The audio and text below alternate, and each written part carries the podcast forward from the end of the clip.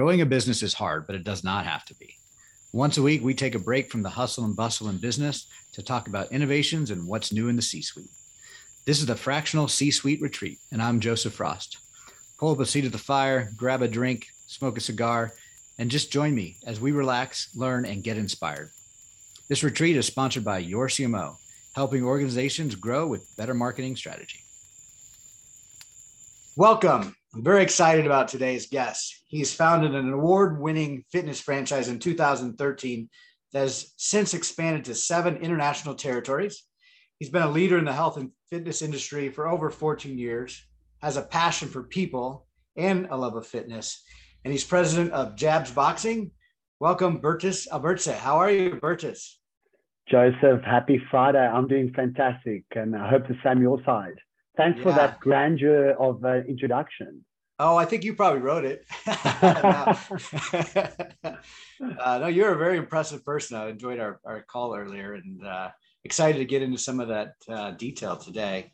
Um, but let's start with the first question I like to ask, and, and it's simple. What's what what's something that you see uh, is an opportunity for uh, the C-suite out there that maybe other C-suite members, business owners might not be aware of, or or should be more on their radar?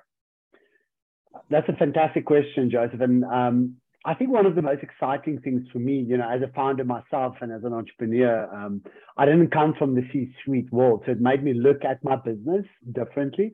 And in franchising my concept, I kind of saw the value in turning your kind of intangible assets, that intellectual property, your know-how, um, into kind of a tangible revenue stream through licensing and franchising. So I think that's kind of an untapped uh, opportunity for most uh, business owners and for C-suite members all around it to, to ask yourself, how could you monetize um, your trademarks? How could you monetize your operational IP?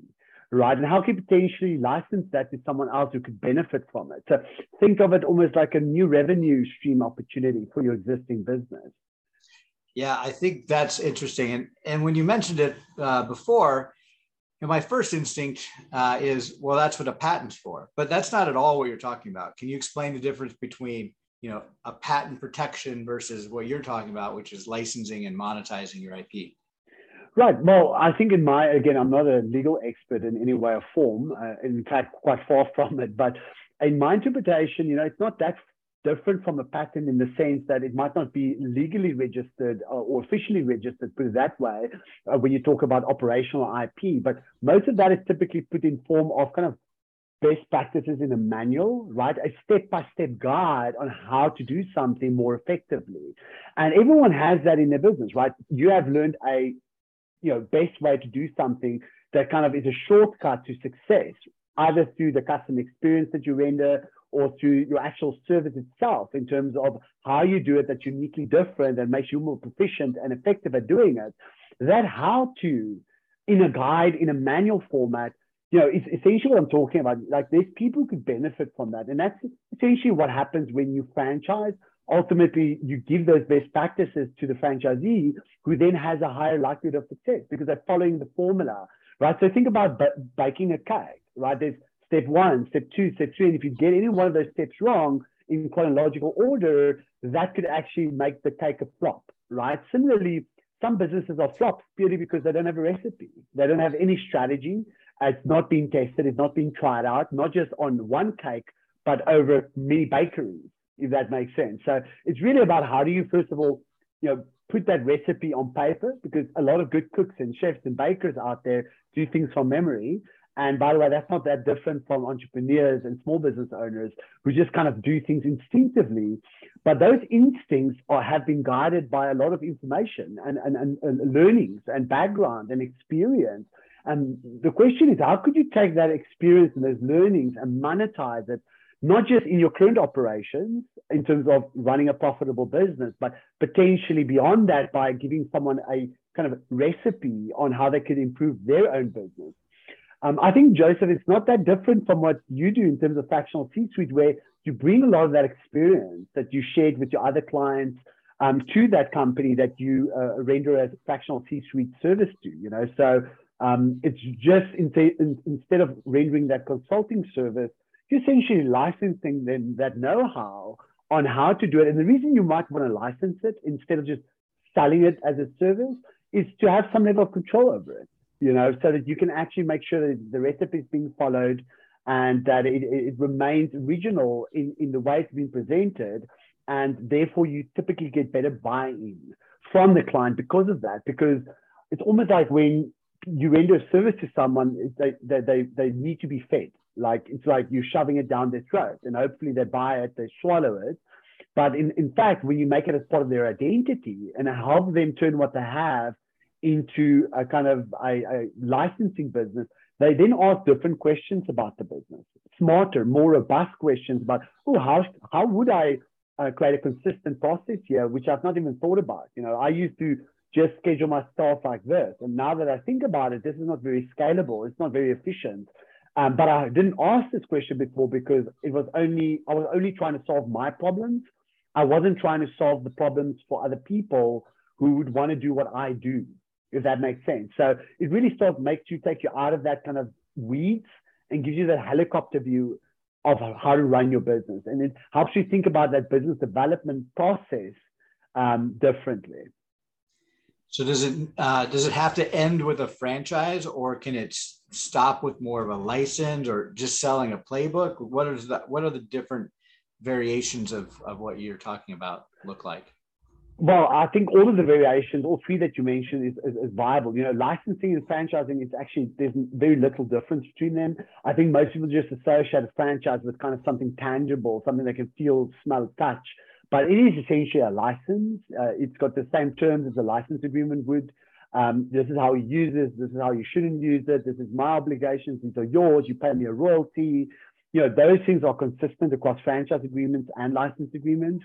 Um, but yeah, it's it's it's in, in short, you know, for my interpretation, it's not very different.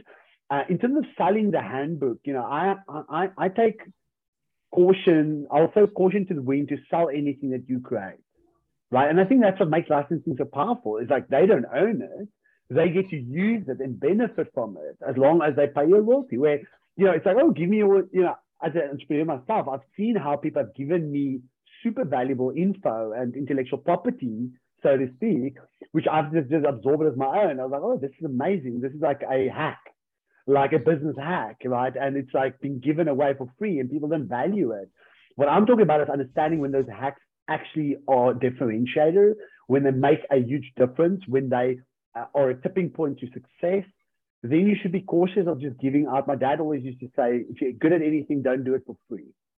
I feel the same way about giving out intellectual property versus licensing intellectual property. It's like, well, if you'd like to benefit from it, here's a license, and I will serve you similar as a service provider. I'll service you with my intellectual property, not with my time.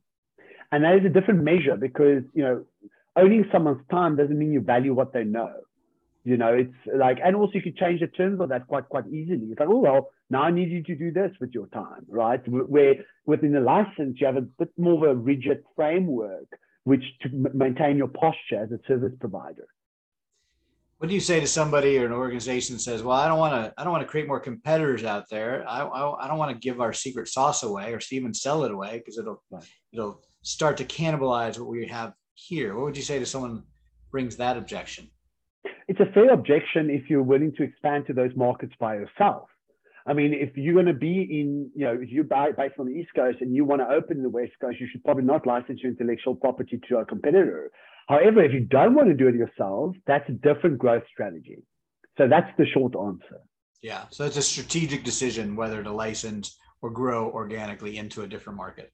Right. And it all depends on your, your appetite to operate those operations, you know, remotely, uh, because you can't be in all places at the same time. And that's what makes licensing so powerful.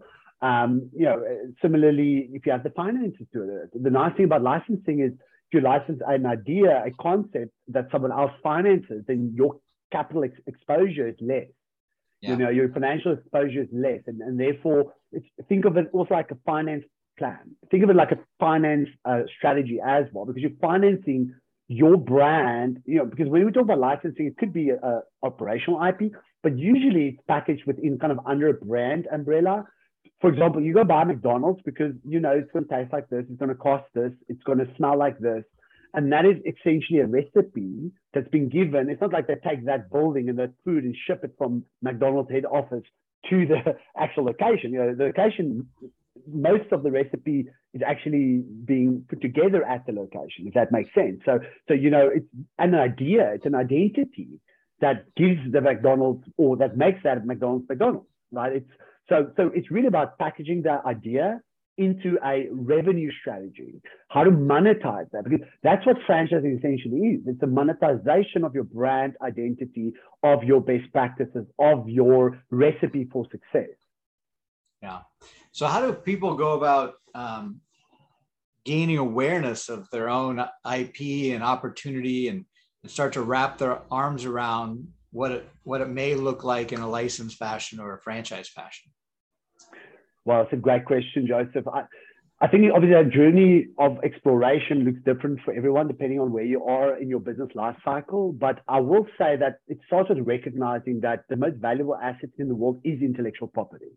That's a very good start because, and then also understanding that you could turn that idea, that know-how into something tangible. For example, write a manual, write a playbook, write a best practice, right? Put it down in something tangible and then understanding how do you then repurpose that to be able to monetize it to a client. And, and for that, you need things like a disclosure document, an agreement, and really understand what is the service you're going to render because it's not just, oh, here you are, here's all the info, and hopefully you know how to use it.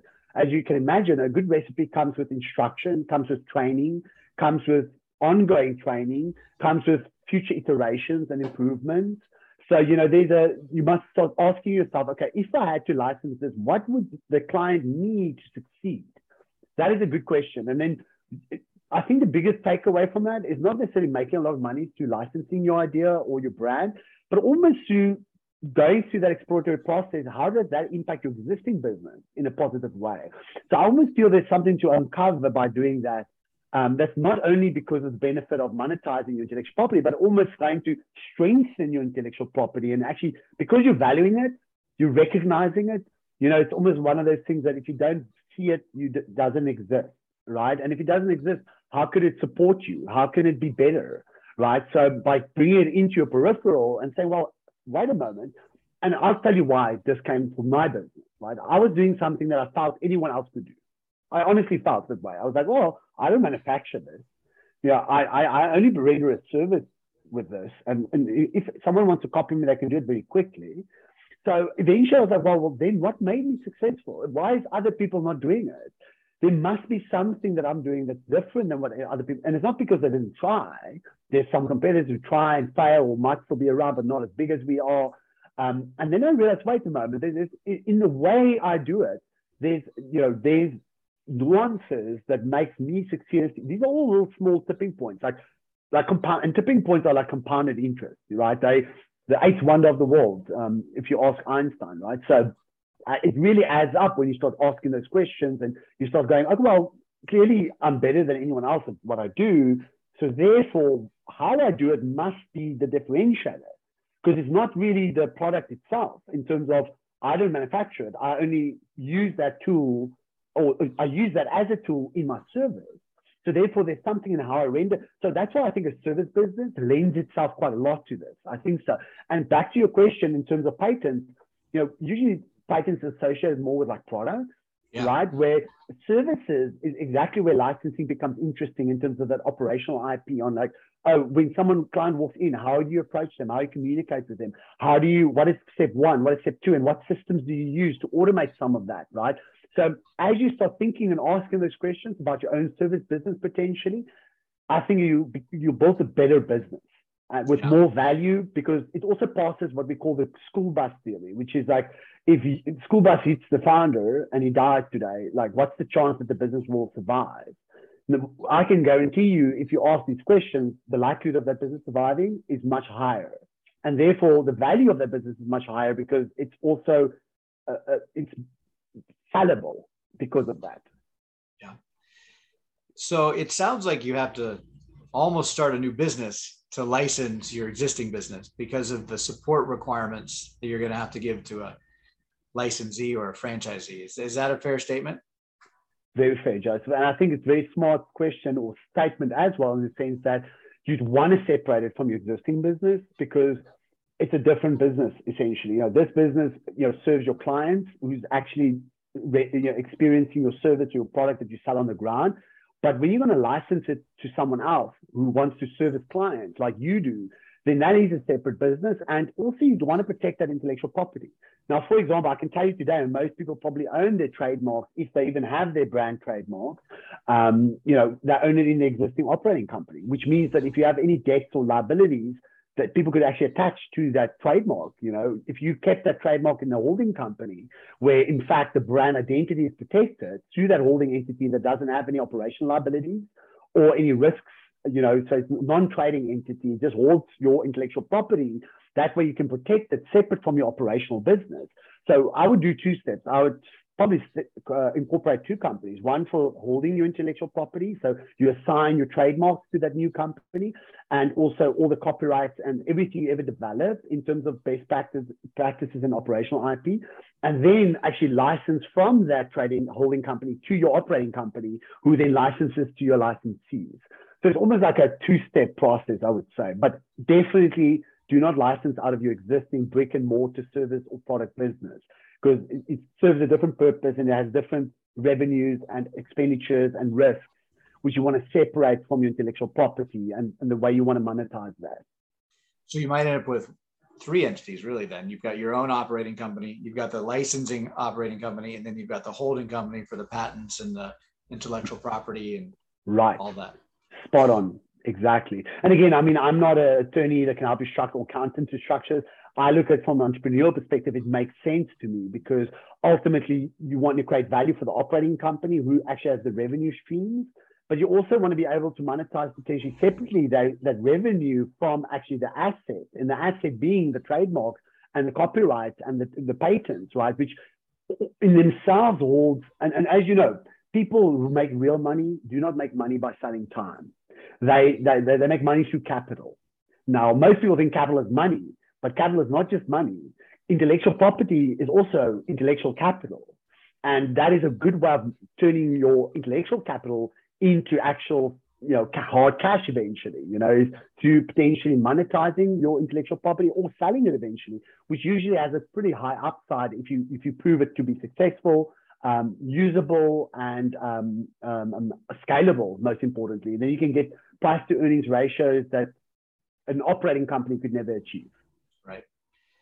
So, what is the typical time and investment for something like this? I mean, it sounds like it's a big lift. Uh, there's an equally good opportunity, uh, but is it three months, 12 months, three years? Is it uh, 10 grand, 100 grand, a million dollars? Like, what is that look like? Yeah, it's a interesting question. I think it will vary from one situation to the next. It all depends on really what you have today. Maybe you've already asked these hard questions when you started, you know, and you're very diligent and conscientious in terms of how you develop those best practices and those manuals and those standards, those operating procedures in your business. And you could easily then just repurpose that and then develop a disclosure document, license agreement, support training, and systems that your licensees could use and then kind of launch it six to nine months from today, right? In a, in a very best case scenario. In other scenarios, this is an, a process of ongoing development where it might take you a year to two years. Um, and, and some might even, uh, end up never actually licensing their business because the ro- road might lead them somewhere else. But I do think it's a road that you should travel, irrespective of where the destination takes you. So, where does someone start if they're interested? Um, you know, I would start with reading a book. I think a really helpful one, and I forget the author's name. So you're gonna, you know, what is it called now? Um, now I mean, it came top of my mind, but it's kind of a business development book. Um, it's called, and I'm gonna have to get back to you on what it's called. Yeah, we can add it to the show notes afterwards. No, no worries. Okay, so right, there's a book would, out there. Absolutely, there's a specific book that speaks to this very, very well, and it speaks to how to uh, uh go about this de- development program essentially of your business and think like a franchisor. And I'll definitely um, send you those notes. But I think the second thing is get yourself, you know, if you have some money to spend, I would consult with a franchise attorney, a licensed attorney, because, and again, it's not because you need legal advice, but they could guide you and, and, and tell you that, well, listen, realistically, let's look at you know what do you want to achieve, and if what you have today is the right step, if that's the right step for you. But maybe even before that, also start understanding. You know, I have a little bit of a criteria of what I look at when I look at a brand and the concept that is like corporate owned and small business that has a potential to scale as a license or franchise business. I look for things like do you have proprietary services or products, right? That's very hard to copy, for example, and that you're really good at. Do you have some economy of scale? Because that's incredibly important, right? To benefit from, because then your licensees benefit from that supply chain, from that kind of vertical integration opportunities. Uh, do you have um, a good founder that has leadership and takes extreme ownership? Incredibly important. Do you have good single unit economics, meaning your business currently doesn't operate really profitably? And you know, if you want to license something, that implies that you're going to take a royalty from your clients that means that they have to have enough margin in the business to validate you taking a royalty from them. So um, I always like to think that the business needs to at least achieve a 30% operation operating margin and over, right? Because if, you, are going to take six or seven percent off of that, then you're already at 20%, right? And that's really where you want to be, not much lower. But let's say your business operates at a very low margin, like 10 or 15 percent that might make it really hard to license to someone else because the, it just doesn't have enough fat there for them to be profitable and for you to get a good enough royalty to validate your licensing model in the first place. Because again, intellectual property doesn't just pay for itself. You have to service that client. You need to provide them with support, training, a new system development, you know, because, and I, when I say system, every business and operator has a system, even if it's a manual system, right? On Excel, you know, it's a way to do something. And you want to continuously develop that so your licensees benefit from it. And it, unfortunately, there's a bit of a chicken and egg. So a lot of times you can't really, you were asking me like, how long could this take you? What I would warn people is don't try and be perfect. You know, try and be good at, you know, perfection could potentially be the enemy of your success. You need to get to a first licensee with enough for them to succeed, of course, but that feedback loop is probably what's going to make you who you are eventually. You know, I, I, I can't speak for the big subways and the McDonald's, but I'm pretty sure the first couple of franchisees looked really different and the yeah. best practices and the procedures and the systems developed over time. So I will say this is expect that you will be in the mist. It will be very hard to see. You'll have zero clarity. You probably won't even see your hand in front of your face. But that's why you crawl but you need to crawl. Don't sit still just because you can't see. Crawl until the mist starts clearing. Then you stand up, start walking.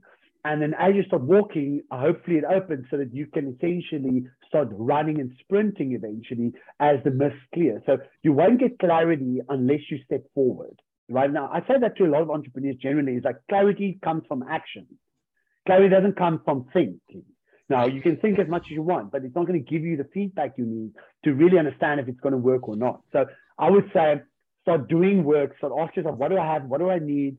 Um, ask the right questions. Yeah, we um, at your CMO, we went through the this process um, just a couple years ago.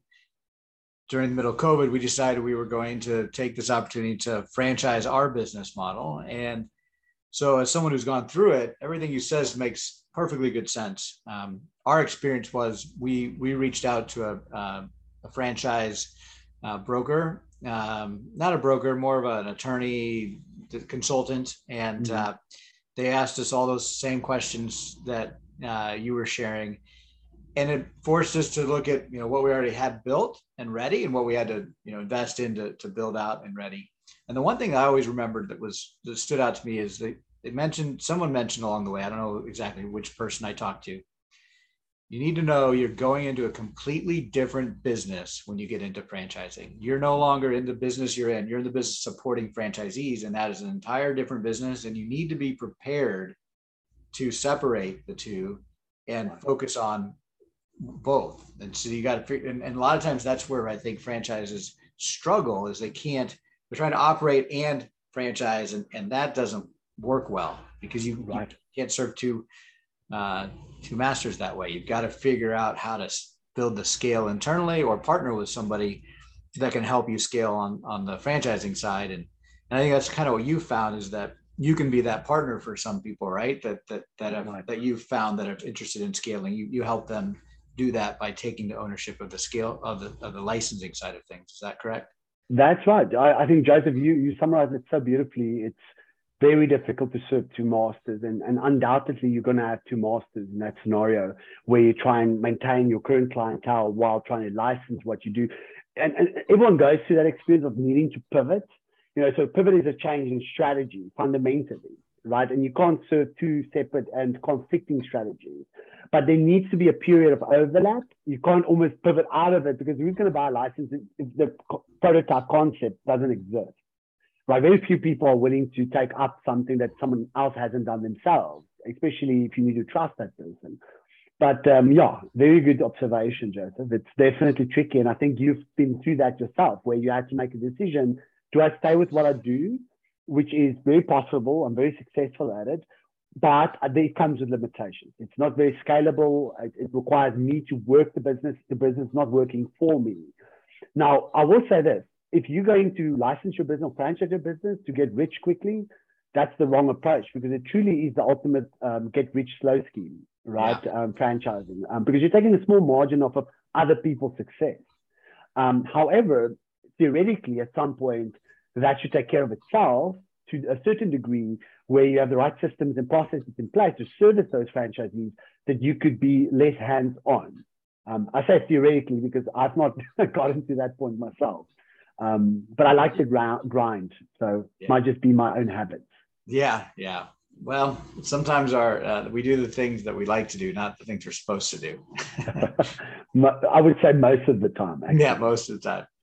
Um, the uh, you know the other thought I had on on the whole franchising thing is we thought about it when we started our business, so that was a good time to think about it. We wanted to build our operating business but we we documented and built the processes and and and did that along the way so that when we were ready we kind of had a head start which mm. which is really nice.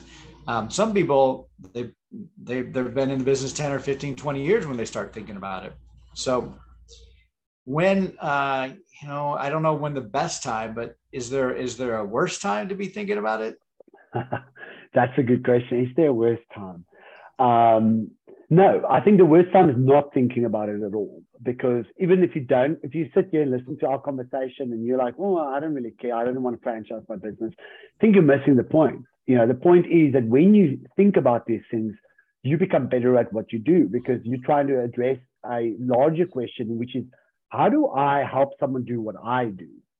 And by doing that, you effectively developing a system on what you do every day and why you are successful and weirdly enough, if you look at people like Tony Robbins, and there's so many people who, you know, self-help books and the business development books, and all of them, all of the, those books really comes down to how do you develop your own best practices, your mind system or your thinking process or the questions you ask yourself.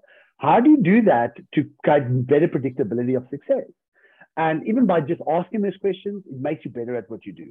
And yeah. I think licensing and franchising is a mechanism for you to ask this question. And by the way, Joseph, I would I would agree with you. I, w- I just wanted to say that you were saying that you went to a franchise consultant, and I think there's fantastic ones out there um, that I do think is probably even a better start than my suggestion. I will retract what I said. I said go to attorney. And sometimes not the best thing to do because not all of them are very business savvy. Some of them can yeah. tell you legally what these documents should say and shouldn't say, but they're not going to help you develop a business system. Um, um, and that's maybe where a franchise consultant could come in handy. I'm thinking of people like iFranchise, for example, who, who do this for, for a lot of big brands as well, because um, this is what they do. They help you develop those processes, um, or at least will help you ask the right questions to do so. And they might even make a good recommendation on which franchise attorney knows the stuff, because like in all industries, you get good ones, you get bad ones, right? So, yeah. Well, you know.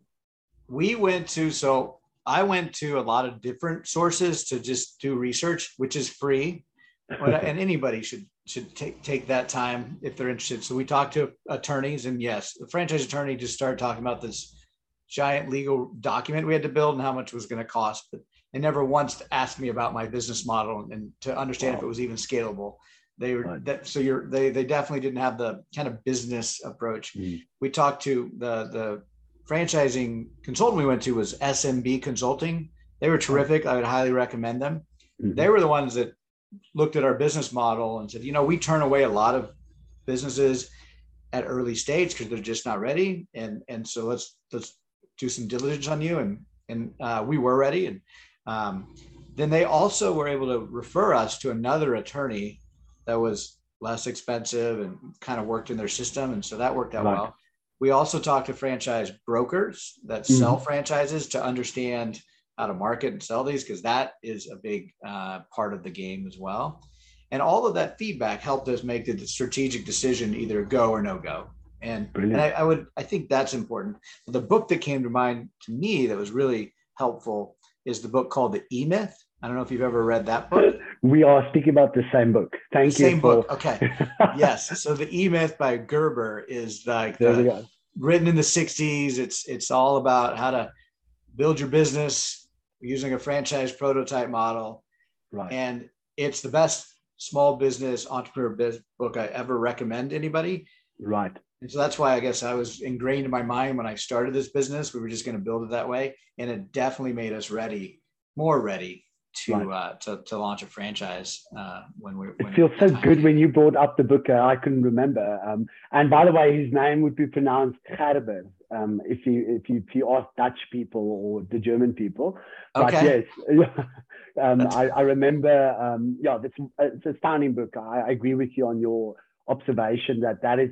I would honestly, before you do anything, just read that book it will give you the essence of what we're speaking about because to me it was also equally impactful. It was and funny story, it came later on in my franchise journey. I was like, wait a moment, if I had this up front, it would have answered quite a, quite a few things I had to explore and discover by myself. And obviously I paid the school fees and got the bloody nose for all the mistakes that I made. But um, sometimes it gives you a unique perspective at least. So I'll take so it. Think, so think about uh, when you first decided to, to when you discovered you have IP and you first went down the path of licensing it or franchising it.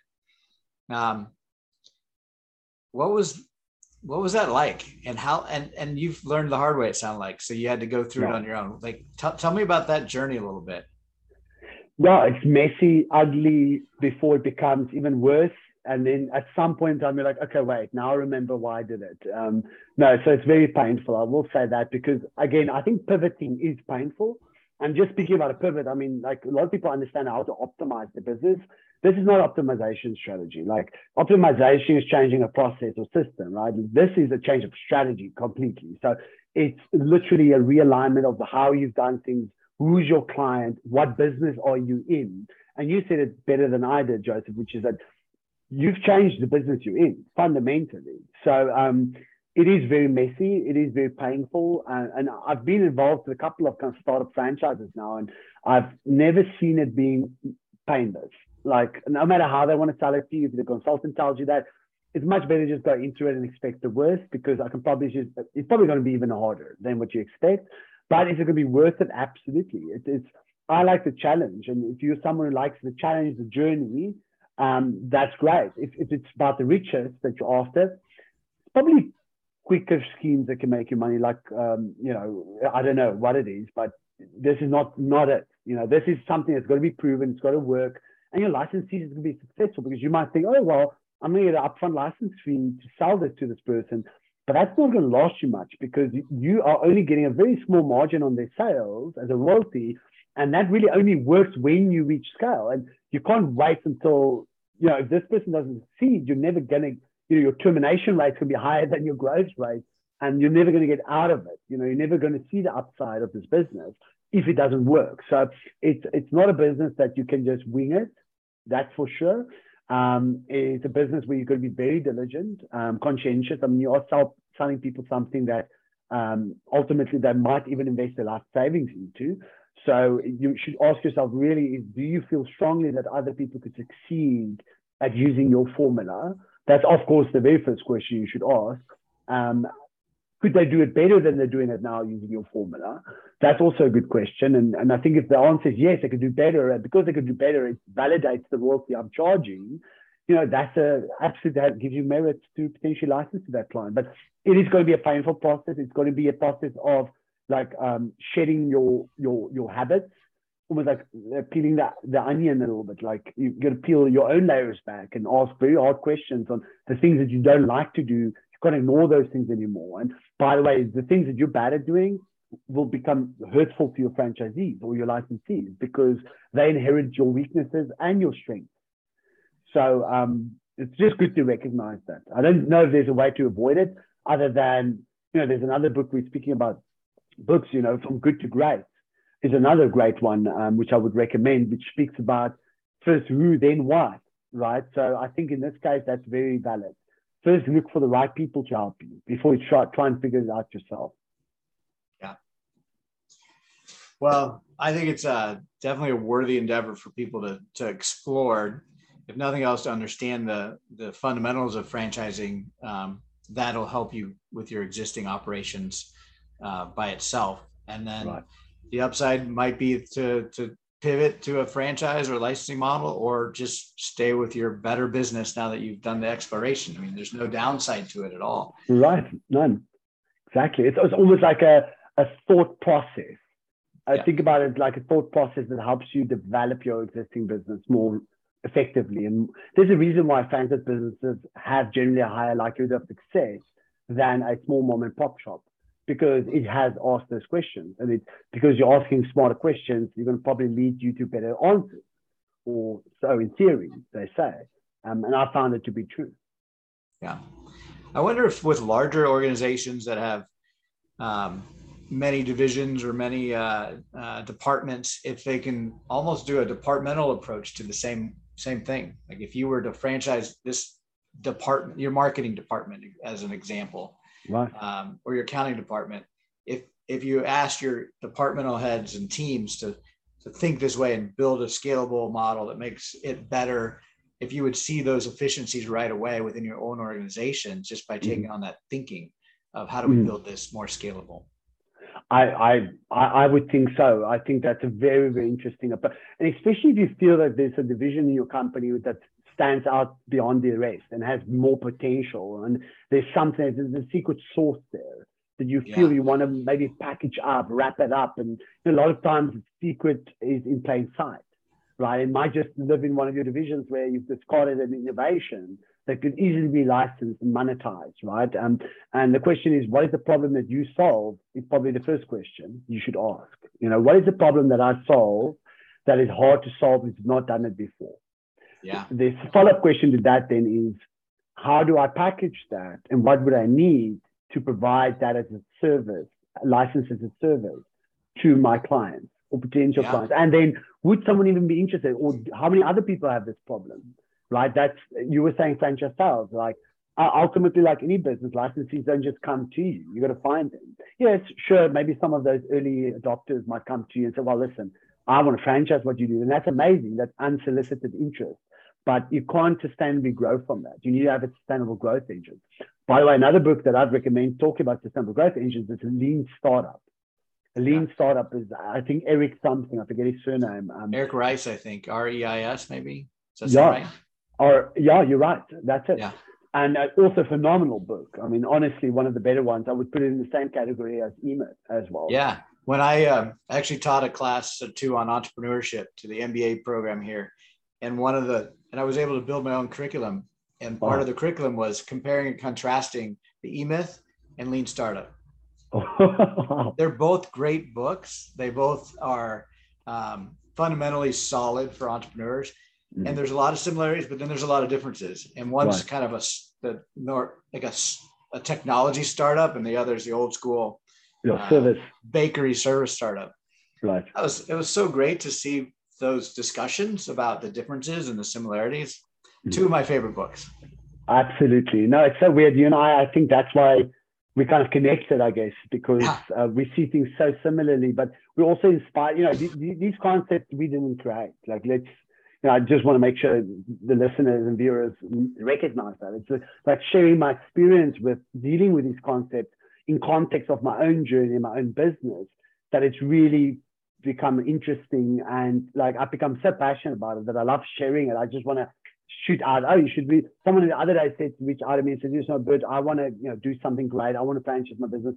And the first thing that came to mind is like, I only thing I have to offer to you is like, these are people smarter than me who write these things and spend a lot of time on these concepts. Here you go. This is what you should be thinking. Think and grow rich. Napoleon Hill. Like you should think E-Myth. You should think lean startup. Right? Like that's almost the only value I can offer you other than my biases in my own experience, right? And then I will say this: you need a lot of grit. you need to believe that the only way to succeed is through failures. And you were asking me like, how did that journey go? It's like you're gonna feel there's a bit of a, a law of large numbers that's gonna kick in, right? Like if you start licensing, the first five to ten actually need you to grow quickly. They have to because the reason they license with you is also partly because you have a budget, you have the resources, pooled resources that is giving them leverage, right? Um, uh, in, in, order to get better margins, get better, you know, information that, that shed dollars for marketing dollars, right? And all of that only really benefits them when you succeed at scale. So a lot of times people are like, oh, listen, no, I don't want too many licensees. I need to start slow. And the problem is actually what you're selling only works at scale. So if you do not grow fast enough, then your franchisee will outgrow you and they will run over you. It's like a a bus moving at momentum, right? Like the quicker it moves, the harder it is to resist that momentum. Um, where if you're going to have only 10 franchises, you have a conflict with one or two, that's 10 or 20% of your network that might yeah. be in conflict with your best practices or the way you want to do something. If you have 50 and one or two don't agree, then of course it's much easier to get buy-in generally, which creates more momentum and more buy-in, more momentum, more momentum. Momentum is like I would say this: though. there's a a leadership book that I would also recommend, written by um, um, uh, Malcolm Gladwell, for that matter. But it speaks about momentum and tipping points and etc. I don't know if you know the Outliers. He writes Outliers, Tipping Points. Yeah. I like his books. He's phenomenal. He's one of my favorites as well. But talking about momentum is almost like a great exaggerator. It makes someone like Apple, like something like that, look like how do you come up with all these innovations every year, year after year? But it, the amount of momentum behind what they do it makes it look easy. Okay. But momentum is easy to steer, but hard to start. And I will never forget that, right? It's so true. It's like to start momentum is incredible. It's like pushing a bus that's standing still, right? Like once it starts moving, then you look so powerful because you, this what person is pushing this bus that's weighing to 100 times his body weight. But meantime, it's momentum that's allowing him to do that. If that one guy had to push that bus when he was standing still, it would not have moved and the guy would look like an idiot. Right. Like, and that also true for me when I look at organizations that, that struggle to, you know, and talking about good to, good to great speaks to this. I actually think they've got a good model and a good system. They talk about a flywheel. The, yeah. the, the, the amount of times you go through the circle, through the flywheel, that's what's going to create that momentum for you. And I thought that's incredibly insightful about how do you create that momentum that then becomes all of those innovations and the successes you see it stems from the momentum more so than from your own effort. Although, of course, effort leads to momentum, but in effect, you must understand that momentum is that accumulation of all the effort. Uh, you know, and it can't just be effort by itself. It's going to be effort with strategy. And this is, I think, the best way to sum up our entire conversation is success in battle relies on both strategy and effort. And what you and I are speaking about is strategy. That is effectively what a franchise or licensing model is. It's it's not necessarily doing something different, it's doing it better in a different strategy, perhaps. Um, and therefore, your effort is then elevated and therefore more uh, productive, you know, and, and, and over time that momentum builds. And at scale, that momentum is unstoppable, which is why you see people like Orange Theory in my industries of boutique fitness blow up with like thousands of locations. It's guess what? It's called momentum, you know, and of course they did good stuff to get there, but now you look at it and go, well, they, I have a thousand in development. I'm str- struggling to develop 10, you know, and, and, and just don't discourage yourself from believe it's possible because by taking those incremental steps, that compounded interest will eventually create that momentum that you need as long as you don't give up. Yeah, I think it's well said. Thank think, uh, I think that's um, the hard work is real and what's interesting is if you've been an operator of a business and then you go into this aha moment where I'm going to start IP licensing my IP, the strategies can be really clear, but you forget about the hard work that when you started your your existing business, you had it, and then you have to do that hard work again. It's not it's not incremental work. It's it's the same hard work again because it's a new strategy. It's a new business, and it just doesn't take off without that that really hard upfront work. Right. Now, if someone's looking for something that's easy, this is definitely not it. Hundred no. percent. Yeah. So it's a it's, it's a big lift, like any business is. But I will say that's consistent. Doesn't matter which business you're going to be in, you're going to work hard. The question is, what is the benefit of that? And that's where the strategy comes in to make sure that you get the ultimate benefit of it. And that's why intellectual property is capital. It's, it's like turning something into nothing. It truly is. But when I say, oh, sorry, the other way around, of course, nothing into something. But, you know, I'm not saying, you know, people think nothing. It's not truly nothing, but it's nothing because people don't know to value it. You know, if you've not done it before, you wouldn't value the fact that how do you do it, the way you do it, your process is unique, distinct, and also makes you succeed. That if you have that, then there's already something that you should be valuing. And, and even just by license, by the way, the other thing is if you look at kind of general accounting, acceptable accounting practices, GAAP, right? If you talk about conservatism, you can't really value something that's not being monetized. Like, so if you've never sold it, it doesn't actually have a value, right? Like, unless there's been a kind of benchmark price for it. So, for example, one of the things I benefit from as a tax reduction is produce, contributing my uh, intellectual property as a capital contribution, right? Because, of course, that's like making an investment into the business. Um, and that's amazing because effectively that doesn't cost me money and I'm getting the tax benefit of that intellectual property. However, my current first question is like, well, no, that we can't do that because it's a goodwill and we don't know what it's worth. I said, no, but wait a moment. I know what it's worth because someone paid me for it. There's, yeah, yeah I have 20, 30, 40, 50 license agreements that show you that my license is worth upfront this amount and ongoingly, on average, this is my royalty. I can actually validate it. It's been bought at that price. So then the question becomes, how many people do I think could buy this license still from me? Because that's the potential value of this intellectual property, right? And I, after they did the diligence, they're like, well, listen, you're right. We can actually put this into your books. And that was a game changer for us when it came to when we sold, we were able to get the upside of that tax benefit, right? Because we actually did contribute. Because effectively, if you contribute uh, intellectual property that was worth zero at the beginning and then you sell it, then of course capital gains on that is normal, right? right? But it wasn't worth zero at the beginning. And that's the point. It's not worth zero but it yeah. is only worth something once you're able to monetize it. So even just going through that process puts a value on that intellectual capital. And I find that very interesting. It's like I've never made great money from working for myself. I've only made great money to selling my intellectual capital or licensing it. Um, but for my time, I'm still very poor. Yeah. yeah. Well, what do you, let's let's pivot ourselves a little bit. What do you like to do for fun, Bertus? Wow. Um, mountain biking, reading, uh, playing guitar on the odd occasion. I used to play much more when I was younger. But also I have young kids, so you know they keep me busy do, doing things that I wouldn't. I say young, my kids are now 9, 12, and 15, so maybe not so young, but it's fun. You know, I, I get to skateboard with my son. I play with cricket.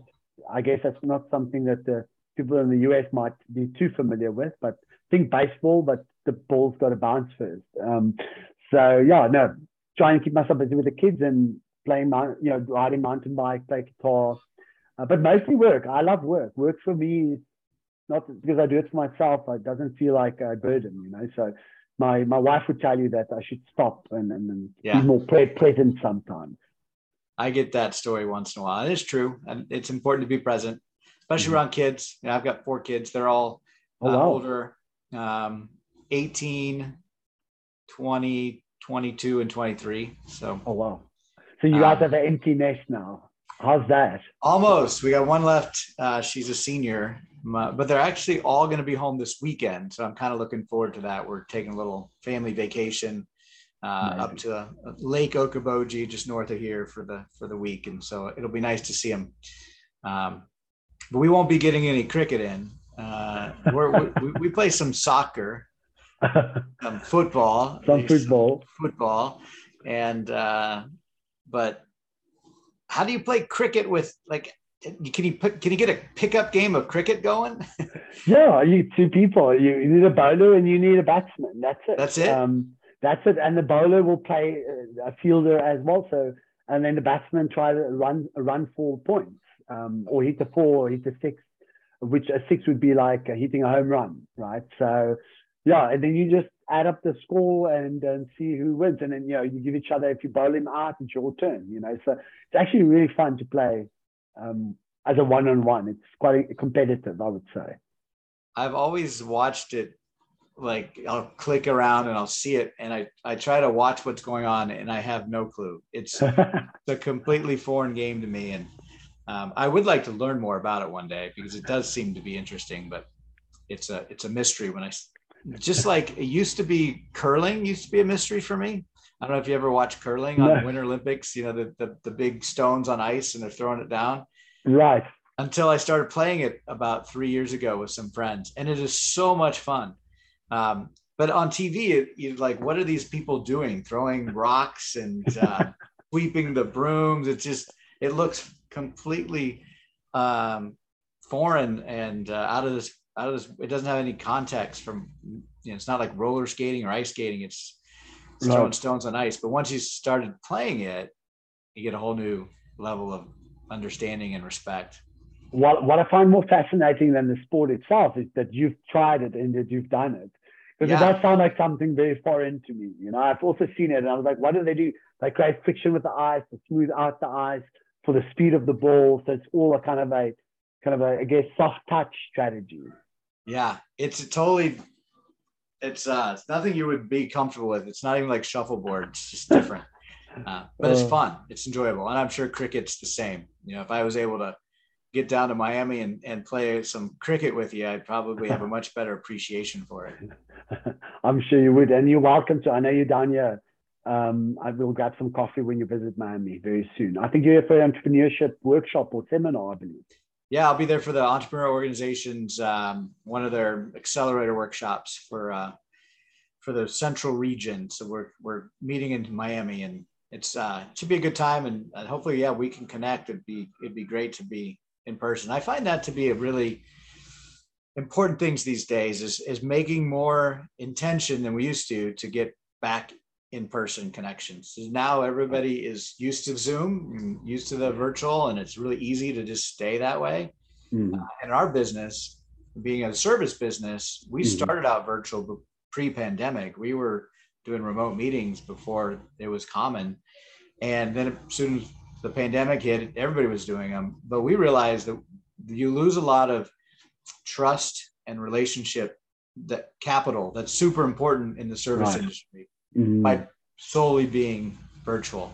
And right. so we started going back new best practice for our franchises. Is we do the first kickoff meetings in person and we do all the quarterlies in person when we can. Everything else Brilliant. is virtual. And uh, we've already strategic seen, touch points. Yeah. Yeah. We've already seen in six months that that fresh change has made a big difference on our uh, NPS scores with our clients. Our scores right. are going back up, uh, retention is stronger, and uh, it's just one of those little nuances. You know, we we realized uh, things. You know, looking at the numbers, and we put it in place, and we had to update our franchise documents to do it and make it official. But it's IP, right? right. something we discovered, and it's important, and so that's why people join our organization is because we we understand these things and we put them into, pra- into practice and and make it easier for them to be successful. And I guess at the end of the day, a franchisor or licensor, the other side of the coin, we didn't talk much about it, is you're making somebody else a, a lifestyle, a business easier to get to than you got there yourself. And there's huge value in that. Mm. And there's there's generally some appreciation. You're normally not en- enough, but if you can do that, the the, the it's a win-win and it feels really good to have been able to do that for somebody else. It does, right? It's kind of like that, that a feeling of you've been able to remove some obstacles and, on your licensee's journey to success. And I think that's important. You know, feeling that you made a meaningful contribution by, you know, helping them succeed um, quicker than you did right? Because you had to learn the hard way. And you were, what a great illustration, what you just told me of why people are part of a franchise network, because that learnings that you had by making this adjustment by a certain cadence of in-person meetings versus virtual meetings, you, you, someone else could have the idea, but how do they really test that? How do they test that and know if that's really the better way when you don't test it at a scale right. that that you could, right? So that's phenomenal, and that's okay. The feedback loop that that flywheel just turns quicker, yes. doesn't it? And, yeah. and that's why it's like the collective power of, of everyone doing the same thing. It's like your ability to solve problems is better because you guys are all thinking about the problem similarly. You guys are all committed to that one purpose and that one way of doing it. So therefore, when you're making an adjustment, everyone's committed to it. You get a quick feedback. Listen, it's really not working. Not just because in this one situation, but actually across the board, we're getting that feedback. So it doesn't mean you're perfect because you're a franchise, or it just means you're going to learn quicker. You're going to learn right? quicker. I like that. You're not perfect. You're just learning quicker. Right. Yeah. But for that, you need humility. And I will say humility is one of the things that's very important to keep top of mind. Um, I will say I've, i lost some humility along the way, and then I kind of found my way again when you, you think, oh, well, I do know the best way. That's why people license this for me, and et cetera, et cetera. Where eventually like, no, wait a moment. What got you there, you know, was your ability to grow, adapt, be creative, be flexible, be agile. And, you know, when you start looking at a franchise agreement, it's so rigid right? It's like black and white, but the value really is in the gray, you know, in your ability to have those strong relationships, connections, that trust, that spirit of cooperation. That's really where the highest value lives, um, not in the fact that you know the best way how to do it, because um, as you know, that doesn't mean what works today doesn't work tomorrow. And what works tomorrow doesn't work next year necessarily. So, got to be very adaptive. Well, I think we've had a great discussion. Uh, I'm really excited to come visit Miami and play some cricket if, if, if the opportunity comes. And and thank you so much for for being on the show and and bringing your expertise and sharing all of your knowledge with us. I really appreciate that. Thanks, Joseph. It's been lovely speaking to you as well. And look forward to our cricket game here in Miami. yeah, it'll be a short game, I could imagine. And, and thanks to our viewers and listeners. Appreciate you guys being here and can't wait to talk to you next week. Um, if you are interested in cricket or licensing, please reach out to Bertus. We have his uh, contact information in the show notes. I'm sure he'd love to hear from you. And that's a wrap. There's another successful episode of the Fractional C Suite Retreat. See our show notes and more episodes at fractionalcsuiteretreat.com. This podcast is sponsored by Your CMO helping organizations grow, save time and money with better marketing strategy and fractional execution. Visit them at yorcmo.com, yourcmo.com, spelled wrong on purpose.